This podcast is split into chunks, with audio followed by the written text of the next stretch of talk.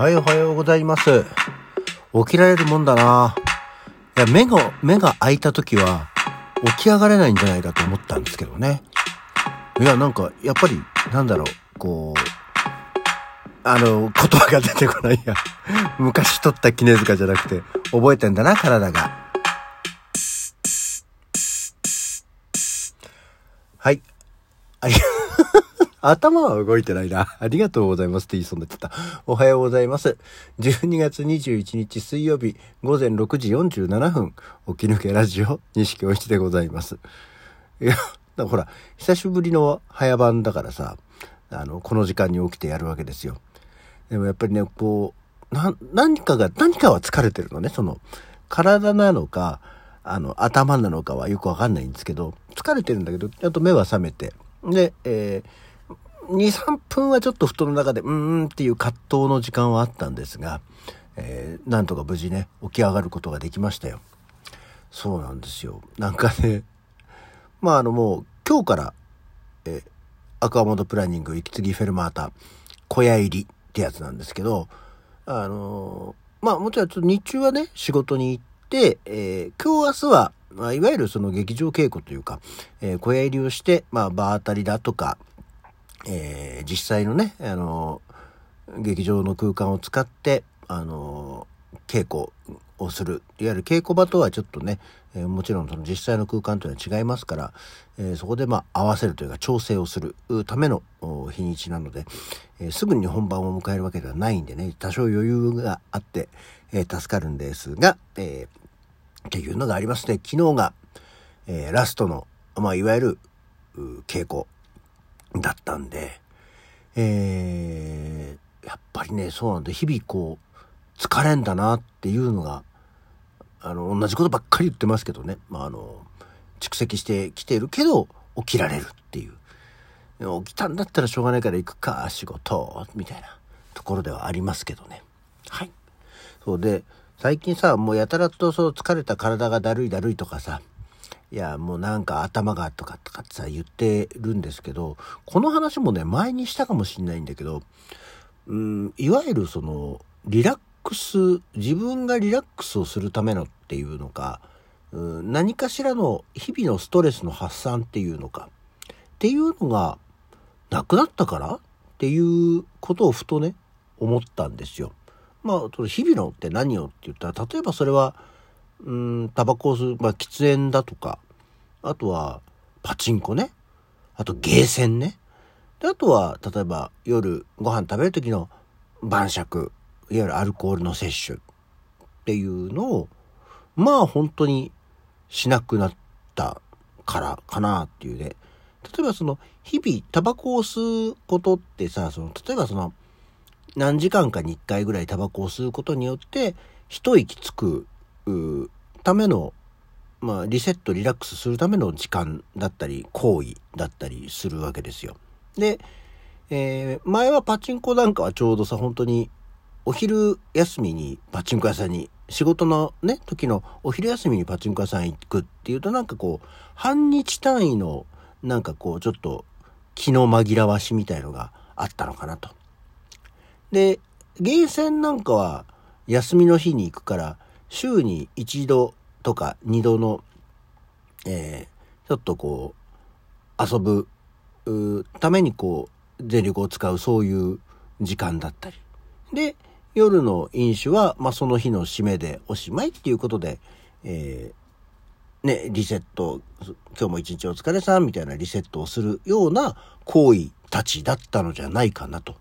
思ってはいるんですよ。もちろんそれぞれね、いろいろなあの身体的な影響だったり、金銭的な影響だったりはするので、えー、まあ弊、害っていうだから言い方をするから良くないのかもしれないけど、そのバランスがあって、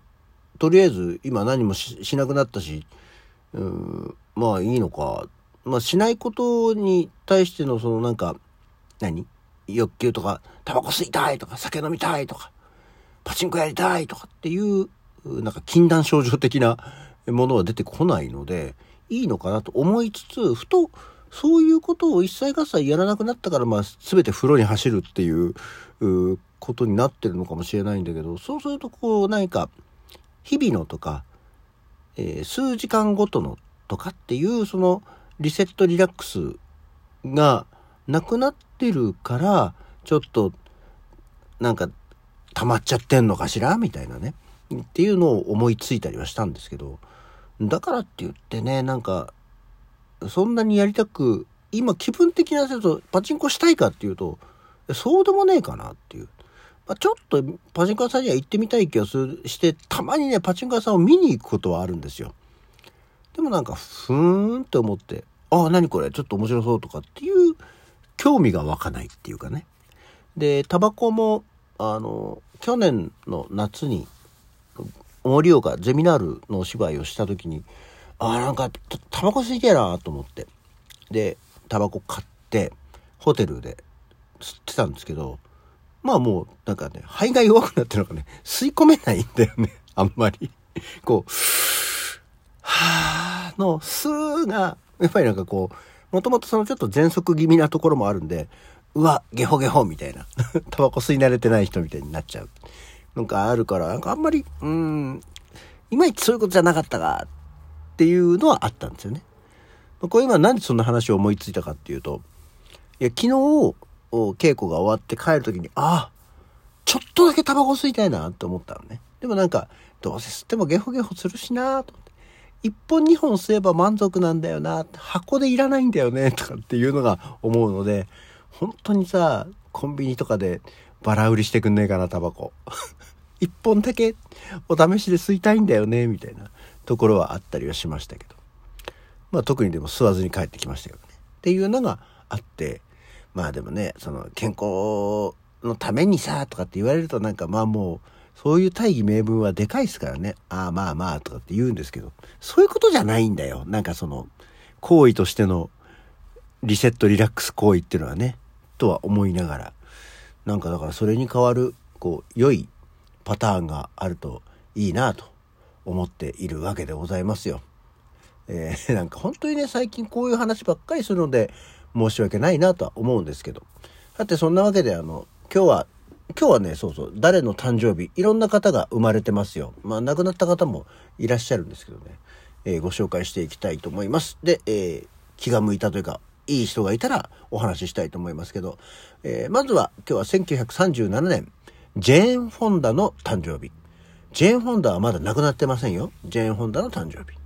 そして、えー、同じ年の同じ日にあのディズニーのですね、世界初のカラー長編アニメーション、白雪姫が公開されたんですって。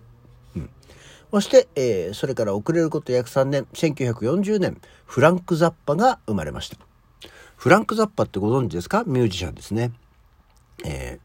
ー、膨大な量のアルバムを出してる人ですよ。で、フランク・ザッパってそういうのをね、名前は聞いたことあるし、私も。なんですけどね、今一つねフランク・ザッパって結構好きな人が多いんですけど1枚2枚聞いたことあるのかなでもなんかねこうフランク・ザッパには傾きませんでしたね同じようなもので言うとレジデンツというグループがいるんですけどレジデンツの音楽も私はうんなんか結構マニアックに好きな人たちはいる熱狂的なファンは当然いるんですけど、うん、なんかあまりお好みじゃなかったなっていうところはありましたね。はい。そして、えー、サミュエル・エル・ジャクソン。1948年に生まれまして、その2年後に日本では神田正輝が生まれてくるわけですよ。で、1953年、えー、空耳ストでおなじみの安西はじめ、イラストレーターですね、が生まれます。で、その翌年、片岡鶴太郎。ああ、安西はじめの方が片岡鶴太郎より年上なんだね。っていうのもありましたね。なかなかこう、今名前は紹介しつつも、えー、話が膨らんでいきませんが、そして1959年に、ジョイナー、フローレンス・ジョイナーが生まれまして、そうなんだ、ジョイナーって1998年に亡くなってるんだね。あの、オリンピック出た人だよね。あの、爪の人。大した記憶がねえな。ジョイナーって亡くなったんだ。えー、約40歳で。59年生まれの98年没ですね。へえ。それはへえです。あと、本邪魔かのめぐみが1964年に生まれます。で、その次の年に、もっくんですね、本木正宏が生まれます。結構ね、いろんな人が誕生日ですよ、今日。で、もっくんの翌年、キーファー・サザーランドが生まれますけど、私、キーファー・サザーランドの作品って見たことないんだよね。24も含めて。どっちかっていうと、お父さんのドナルド・サザーランドの方が何かと、えー、見ている気がしますね。あの、マッシュとかね。あとはサタデーナイトライブのコントにも出てたしね。えー、なので、息子さんにはあまり存じ上げることがございませんでした。そして翌年は草野正宗スピッツの人が、が、えー、生まれてる。ね、なんかいっぱい生まれますよ。今日は。なんかそういうことがあったんでしょうね。そして、えー、1975年、今日、第1回コミックマーケットの開催日なんだそうですよ。で、コミケはその後、でもってことはさ、その後、10年ぐらいで参加をし始めるってことなんだな。すっげえ超初期の参加者じゃん、俺。だって高校生とかの頃だから、うん、そうだよね。1985年あたりの中学3年から高校1、2年あたりにかけてでしたからね。えそんな話ですね。ちょっとその話はまた後日改めてしていきましょう。時間になくなっちゃったからね。というような感じで今日お誕生日の方おめでとうございました。そんなわけで今日の起き抜けラジオもこの辺で。それじゃあまた次回。